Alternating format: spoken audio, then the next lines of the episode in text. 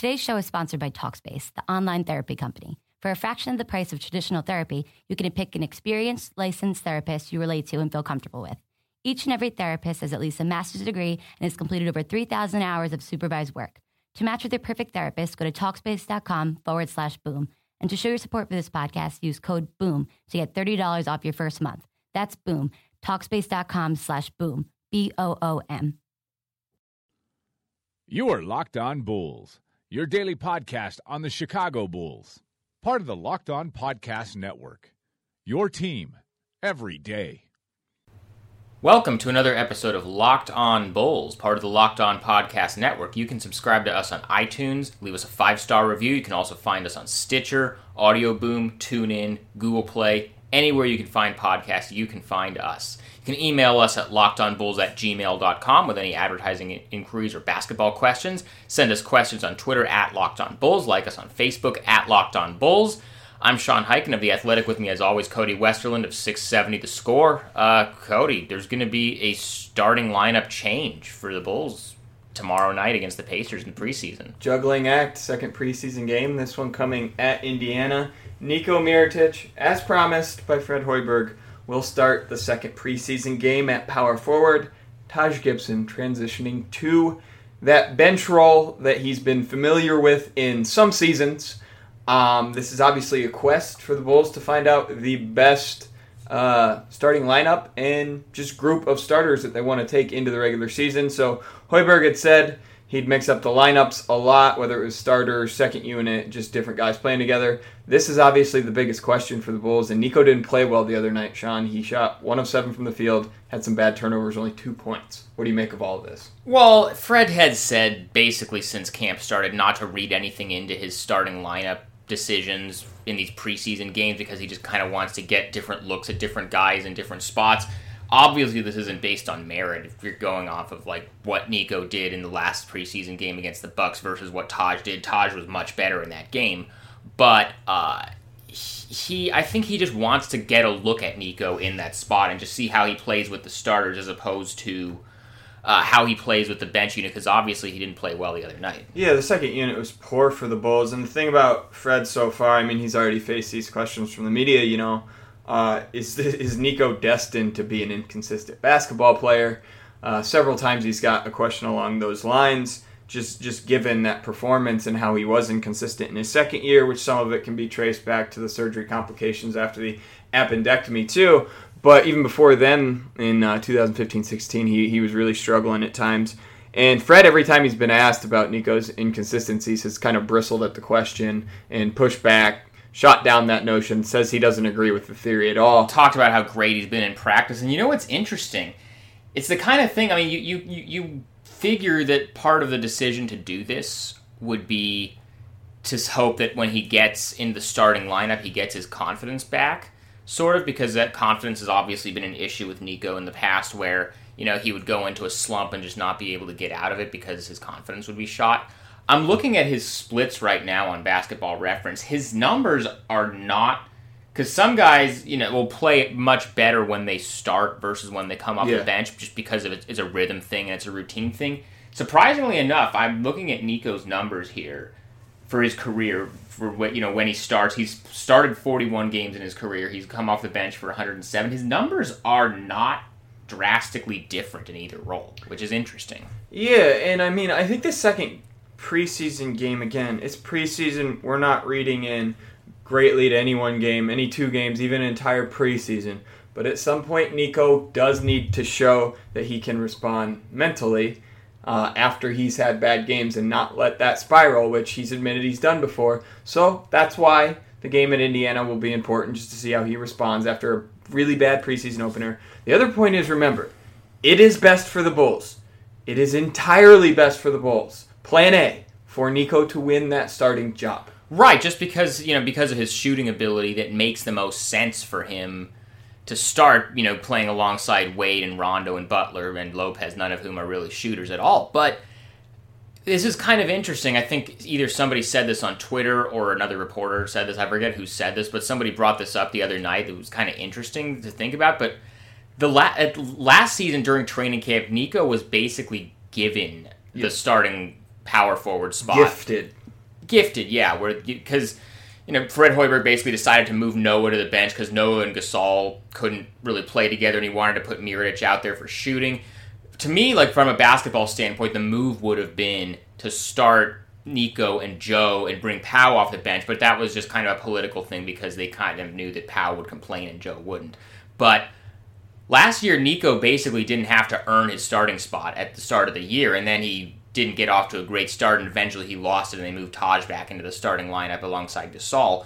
But this time, I think, he, he, just given how much Fred likes the defensive combination up front of Taj Gibson and Robin Lopez, I think it's going to be a little bit more of an uphill battle for Nico to earn the spot. Obviously, I think the thing that, they, that he needs to do is just knock down these open shots and if he can do that, I think he's got a chance of starting. But he's gonna he's gonna get a look tomorrow. Yeah, and the other the flip side of this, on the other side of the coin, is the defensive aspect.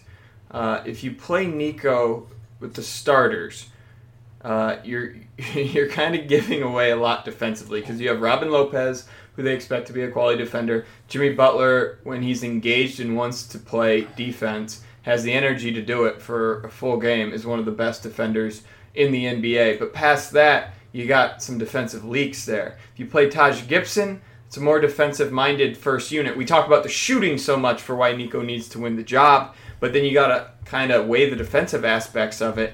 And if you put Taj, in the flip side of that, if you put Taj on the second unit, he's very helpful there with their defense. And if you have Nico on the second unit, they're just going to leak defensively all the time, it would probably seem like. Because guys like Doug McDermott Denzel Valentine, these aren't defense first guys, as we've talked about previously in the podcast. Right. No, none of those guys are. I think Nico's a little bit better of a defender than people give him credit for. He's not great by any means, but he's more he's closer to league average than he is to an actual liability. He's close to a neutral, but uh, so I, I think you can hide him on defense enough if you have the right personnel around him. And I kind of like the idea, I like you just said, of putting Taj on the second unit to help shore that up because otherwise you have a really strong uh, front court defensively in the first unit with, with him and Lopez and then not, not a lot in the second unit. So that'll be kind of interesting. Yeah, you know, we did get a comment um, from a Twitter user, Bulls Fanatic on Twitter, says he didn't ask us a question. He said Felicio needs more playing time, and he's going to get playing time. Second unit playing time, though. If you're worried about defense on the second unit, maybe Felicio can be a little bit more of an anchor. Again, not talking for 22, 24 minutes here, but if he can give you 8 to 10 solid minutes a night as a defensive anchor on the second unit, maybe you feel a little bit better about Nico also slotting alongside him. I don't know. I'm just kind of freewheeling here. No, I mean it's possible, and I certainly think that just based on what we saw the other night, I think uh, Felicio he didn't get in really until the fourth quarter, but I thought he outplayed Bobby Portis, and they're kind of the two that are going to be fighting for those backup minutes at the four and the five. So I think we're probably going to see Fred give Felicio a longer look in this next preseason game tomorrow night against the Pacers. But I think, you know, and our, our friend Vinny Goodwill at CSN brought this up earlier, which was is probably true. The Bulls invested a first round pick in Bobby Portis. Yeah. And Felicio is an undrafted guy who made their team out of summer league, basically. So they have a lot more invested in Portis, and so the optics of moving Felicio ahead of Portis in the rotation, if it's not that big of a difference in their production, would maybe not be great. So I would imagine Portis probably still has the edge for those minutes. But, you know, I agree. I like a lot of what we've seen from Felicio, not just last season when he got on the court, but he was good in Summer League. He was solid the other night when he when he did get in the game. Yeah, I've been impressed with how composed he is when he has the ball in his hands, especially for.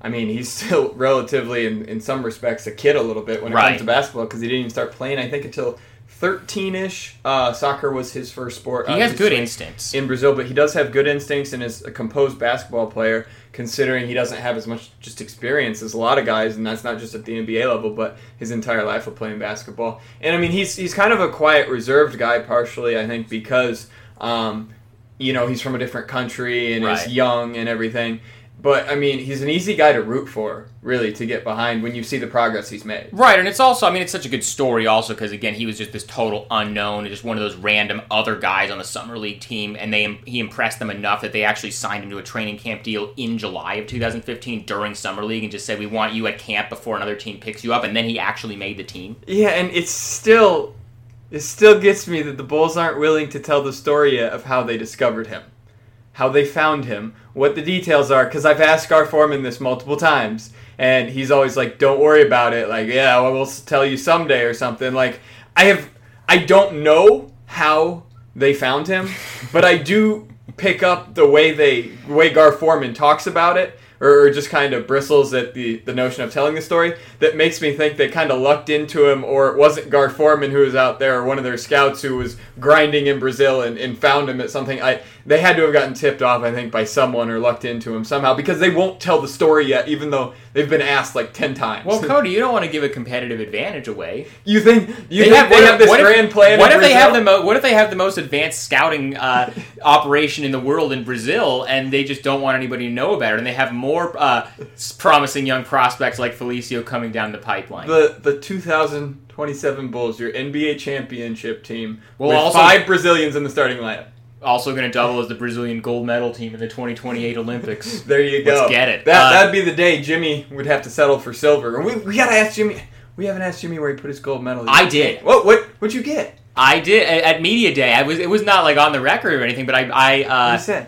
I was like going up to the table at media day to put my recorder down on the table when he was getting there, and I was just kind of chatting with him, and I was like, "Hey, so where did you put your gold medal?" And he said, "Man, I sent it to your house earlier today. You didn't get it."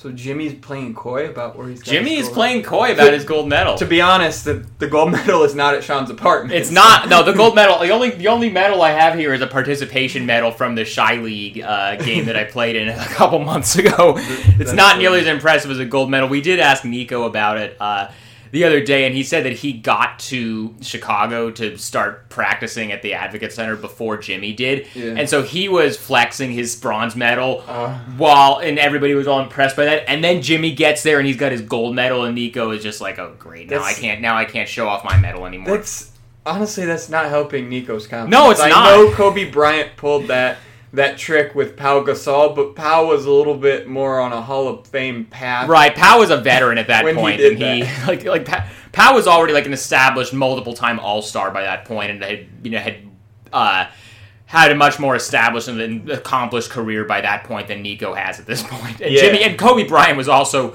a much better player than Jimmy Butler at that point. Yeah, certainly Jimmy meant that as a lighthearted joke. Not a lot of meaning, but I mean that is part of the leadership process. It's pretty funny. when to hit It's just, right it's just pretty funny catching these little interactions. Yeah, fill in on the rest of the preseason uh, plan, Sean, as far as Jimmy Butler, Dwyane Wade, um, playing time. Yeah, so we asked Fred about that, and if you guys will, those of you who watched the uh, preseason game on Monday against the Bucks, Dwyane Wade played about 12 minutes. Jimmy Butler played about 15 minutes. That was all in the first half. Neither of them played at all in the second half. Fred said that they have about the same plan for Wade tomorrow. They're going to play him about 10 to 12 minutes, and it's all going to be in the first half. Jimmy, he said they're going to play a little bit in the second half, but it's still going to be you know, a little bit uh, conservative with his minutes. They're gonna, you know, it's, it's probably gonna, he played 15 minutes the other night. It's probably gonna be closer to 18 or 20 this time around. It's not gonna be a ton of minutes. But then after Thursday's game is when he said they're gonna start trying to ramp up. A normal rotation, right? So kinda. just not, like they still want to use the preseason to give some of the young guys a look. And uh, Paul Zipser uh, is a guy that Fred said uh, is going to get in the game tomorrow. He didn't- will? He didn't. Because Jonathan on Twitter was wondering how much playing time for Paul Zipser. I can't tell you how much time he's going to get. I just know he didn't play at all in the last game, and Fred did specifically single him out today as the fact as saying that he's going to get in the game. And I think part of that is because you know if he wants to use these rotation minutes to look at some young guys, obviously with Denzel Valentine's ankle injury, that's one guy that he can't play now. So he's going to maybe try to give Zipser a look. I I honestly have no idea what to expect out of Zipser. Yeah, and the uh, the Pacers, of course, are in the Central Division. Divisions don't matter in the NBA. Now, it's playoff seeding anymore. Well, it does matter with scheduling because that means they're going to play them four times during the season. Correct, but yes, you're right. Not with playoff seeding. But we do have other Central Division news. Hard Central Division news. Pistons point guard Reggie Jackson out up to six to eight weeks with knee tendonitis. Yeah, this is a pretty big setback for the Pistons, who I was uh, very high on coming into the season. I kind of would argue that after Cleveland, Boston, and Toronto, I kind of like Detroit as the fourth best team in the East. I really like. I was really impressed by what they did in the playoffs last year against Cleveland. They got swept in that series, but they were competitive with them. I really like what Stanley Johnson showed towards the end of the year. Obviously, Andre Drummond is one of the best young big men in the league. Uh, I like some of their offseason pickups. Jon Leuer was a little bit under the radar. I like a lot of what they did, but you know Reggie Jackson is pretty important to what they do. If he can't play for the first yeah. month or month and a half of the season, their point guard is probably going to be Ish Smith, which you know he was good for the Sixers last year. But the Sixers season around, right? But the year. Sixers went from basically being the worst team of all time to only being like the second or third worst team of all time once they started playing Ish Smith at point guard. That's not who you want when you're trying to be a playoff team yeah. that maybe gets out of the first round. So hopefully, I mean, for the sake of basketball fans, hopefully Reggie Jackson doesn't miss too much time with this injury and he can get back reasonably quickly and the Pistons can kind of get back on track. But that is kind of interesting because the Bulls, you know, they're in the Bulls division the Bulls really have to take whatever they can get as far as the opportunities to climb ahead of different teams. If the Pistons get off to a rough start without Reggie Jackson, and the Bulls get off to a good start, uh, then you know that that could end up coming into play later on. Yeah, and the thing with the Pistons and Reggie Jackson, they run so much pick and roll. Uh, that's so much of what their offense was predicated on last year. It seemed like, and it was usually always Reggie with the one who had the ball in his hands. Right. And Drummond isn't a guy you throw the ball to down on the block traditionally for a post up they like using him in that role with Reggie Jackson too in the high screen and roll. So um, it kind of affects Andre Drummond uh, too in that regard. Catching up with another uh, storyline outside of Chicago. Tom Thibodeau, nice article by ESPN's Brian Windhorst. Yeah. Um, today, talking about maybe Thibs in his first season in Minnesota, where he has a five-year contract with the young Timberwolves, uh, is going to be a little more progressive right his mindset. Yeah, it seems like he's kind of used his, and this is something I talked to him about uh, over the summer at summer league and also last spring at the combine. But he basically used his year off because he was the Bulls let him go in May of 2015. He didn't coach last year. He basically just spent the whole year going around to different NBA teams visiting with coaches because obviously he's been in the coaching ranks a long time. He's really tight with a lot of those guys. NBA teams he visited. Right, almost half the league, and just kind of looked around and met with the coaches and kind of picked their brains about what they do and kind of what their processes are. And it seemed like he's really genuinely made an effort to update his own process for how he coaches in his second head coaching gig. One of the things I thought was interesting in this Brian Windhorst piece, which I would recommend reading, it was very well done. Uh, obviously, everything Brian writes is great, but uh, this one I particularly enjoyed this piece. Uh, he said that Thibodeau, for the first time in his career, hired a shooting coach, which he never had in Chicago, and so he's going to try to get uh, his the Timberwolves to shoot more threes than the Bulls kind of did when he yeah. was there. And so that's I mean they have some of the personnel to do that. Zach LaVine is a good outside shooter. Kris Dunn, who they just drafted fifth overall, is a good outside shooter. I think there's even hope at some point that Karl-Anthony Towns, their franchise center, is going to develop a consistent three point shot at some point. Wiggins, I think they would like to improve his shooting. So having a dedicated shooting coach to just work with guys on that. It might take some time to see the results, but that's a good sign of Thibodeau being open to changing his approach over time to fit with where the league is heading. Yeah, and then the T Wolves were in the bottom three last year, I think, and made threes and threes attempted. Just not a staple early in Thibs' tenure in Chicago either. More so league average in his last year in Chicago uh, when they had Mike Dunleavy shooting a lot of threes. Jimmy Butler, I think, made an uptick there. But I want to go on the record and say I don't think Thibs is actually changing much at all. I don't think he's actually getting a lot more progressive. The shooting coach, I, I do understand absolutely that plays in. That's a fair um, fair point. But at the same time, I mean, Thibs just kind of is who he is. yeah, the point. same story notes that Minnesota had two to three weeks of optional, and I'm using air quotes quote right unquote now, optional, optional very, very practices here. before training camp started, in which attendance was basically mandatory for the players.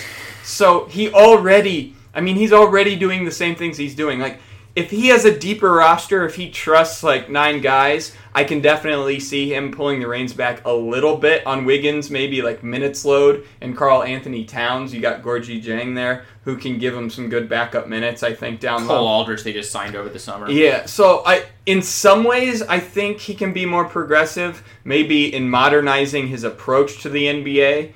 Um, when we when we think about this, this these storylines and training and research that's been done and the prolific three point shooting offenses. But at heart, no, he's not changing. He's still old school Thibs. He's still going to grind those guys in practice, defensive habits all day long. This reminds me of six or seven years ago when I was in Portland, and uh, this is when Nate McMillan was the coach in Portland. This is like kind of during the Brandon Roy, Lamarcus Aldridge They years. didn't play fast basketball. Right, they didn't play fast at all. And every year during training camp, like clockwork, there would be the story out of training camp from one of the reporters. Nate McMillan is playing faster this year. I have, all of his players are saying he's been running them in training camp and they're going to play at a faster pace. And then every single year they would be like 28th, 29th, 30th in the league in pace.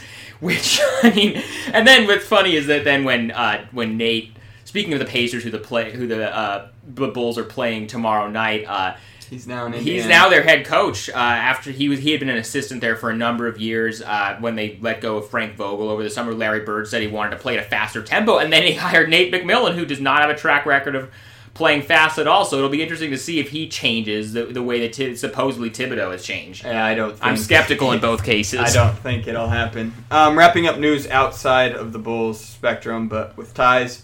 Uh, Derrick Rose, 16 points on 7 of 14 shooting in his Knicks debut.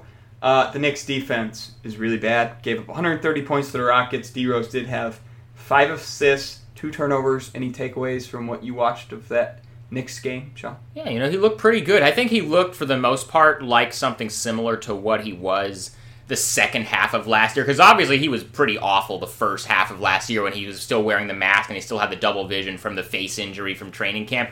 But once the vision kind of came back to him, he was obviously not anything close to peak Rose from before the injuries, but he was pretty good for the second half of the year. He was finishing uh, more consistently, his explosiveness came back a little he looked pretty solid last night. Joakim Noah, obviously the other Bulls connection with the Knicks, didn't play last night because he had a Hamstring. hamstring injury.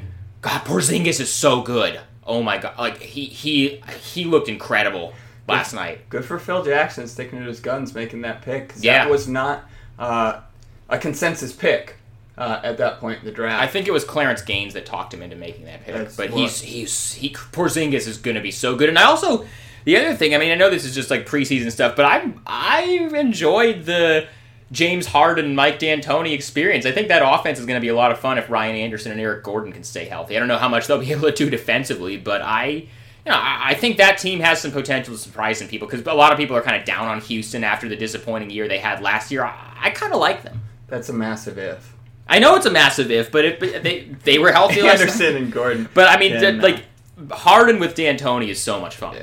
Also, a little iffy is Derrick Rose's immediate playing future with the Knicks. We Yeah. should point out that uh, His- his, civil trial has started in the Los Angeles area regarding gang rape allegations, in which he maintains he did nothing wrong. He's expected to be in LA Thursday for the civil trial, but he's not expected to be at the trial through its duration, I don't think, but just kind of up in the air a little bit. We'll keep you updated Jury selection was today. on that. Yep, they uh, selected six women, I believe, and two men uh, for that case. We did want to wrap up this podcast with a question from Jay on Twitter.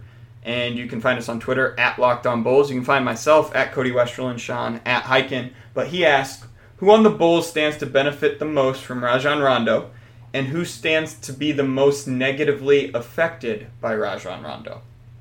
So the first one is pretty easy because Doug McDermott is just going to get so many open threes when he's on the court with Rondo.